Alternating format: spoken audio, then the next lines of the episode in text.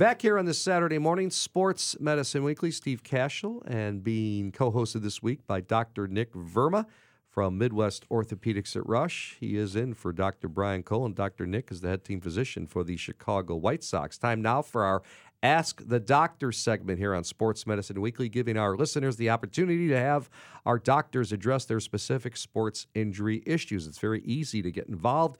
Go to our website, sportsmedicineweekly.com, and on the homepage, you will find the picture of Dr. Cole and yours truly. Click on that link, and you can ask the doc a question. Just submit it, and we'll do our best to get it on the air. Ready to go, Dr. Nick Verma?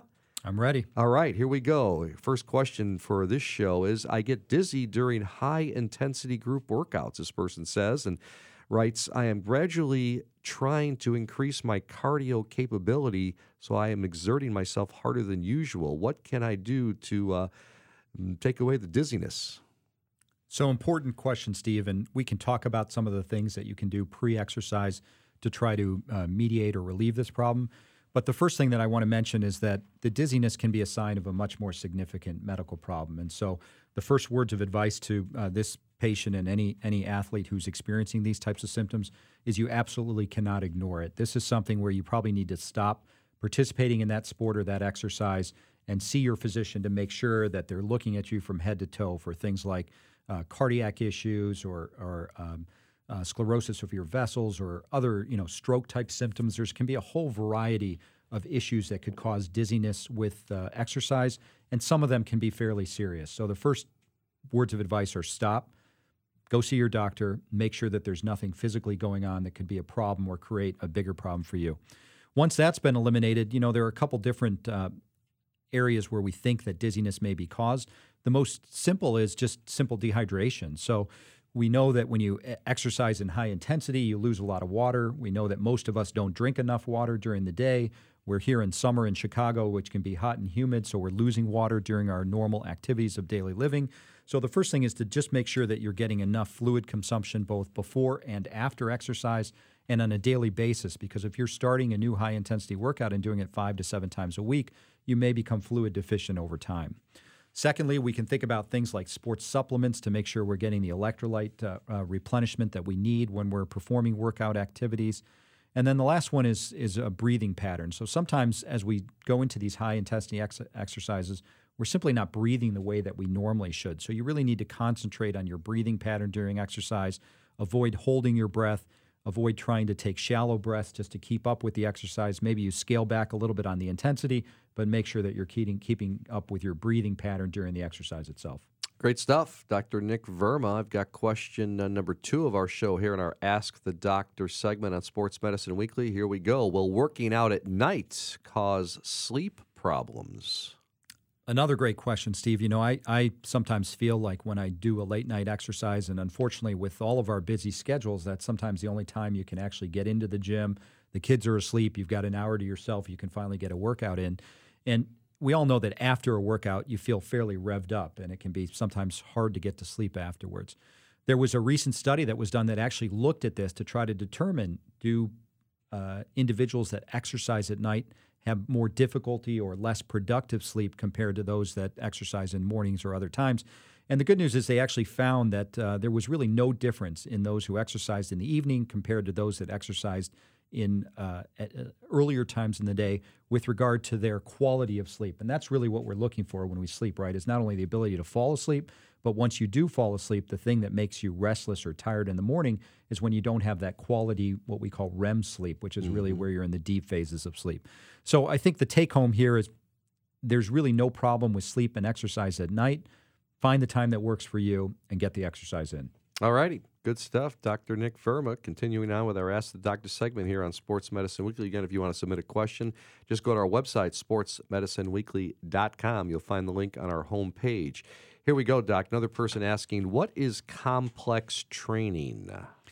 So I think, you know, complex training is different for different people, but when we talk about it from a medical perspective, it's really trying to combine slow, heavy strength exercises.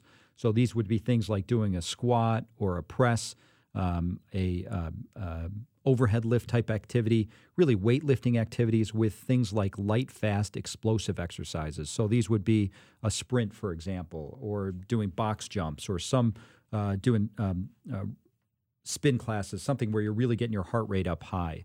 Uh, and I think the idea is that if we if we alternate strength training with aerobic high intensity training, we can kind of get the best of both worlds in terms of um, helping to recruit our nervous system to allow the muscles to develop better, uh, take advantage of what we call the fast twitch fibers, which are the muscles, uh, the fibers in your muscle that really allow for quick contractions for things like acceleration or fast velocity with batting, um, hitting a hockey puck, those types of things.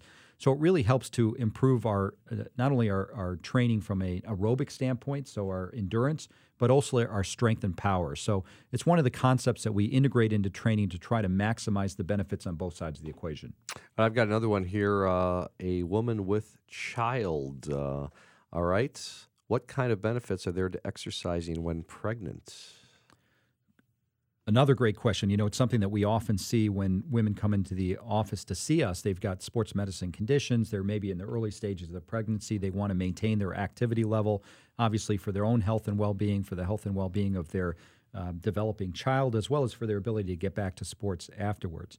Uh, there's been a lot of interest in this topic and a lot of work that's done in this topic. In fact, a recent study looked at 71 healthy pregnant women between the ages of 18 to 35 and they were randomly assigned to either a group that participated in aerobic exercise intervention during their pregnancy and a group that did no exercise during their uh, pregnancy. And what they found was that the neuromotor skills that were measured at a, a one month of age in the babies was actually improved in the patients that were in the exercise group. So not only is this a good idea for you, but it's also a good idea for your uh, infant child or your developing child. And we strongly encourage maintaining an active, healthy lifestyle during pregnancy.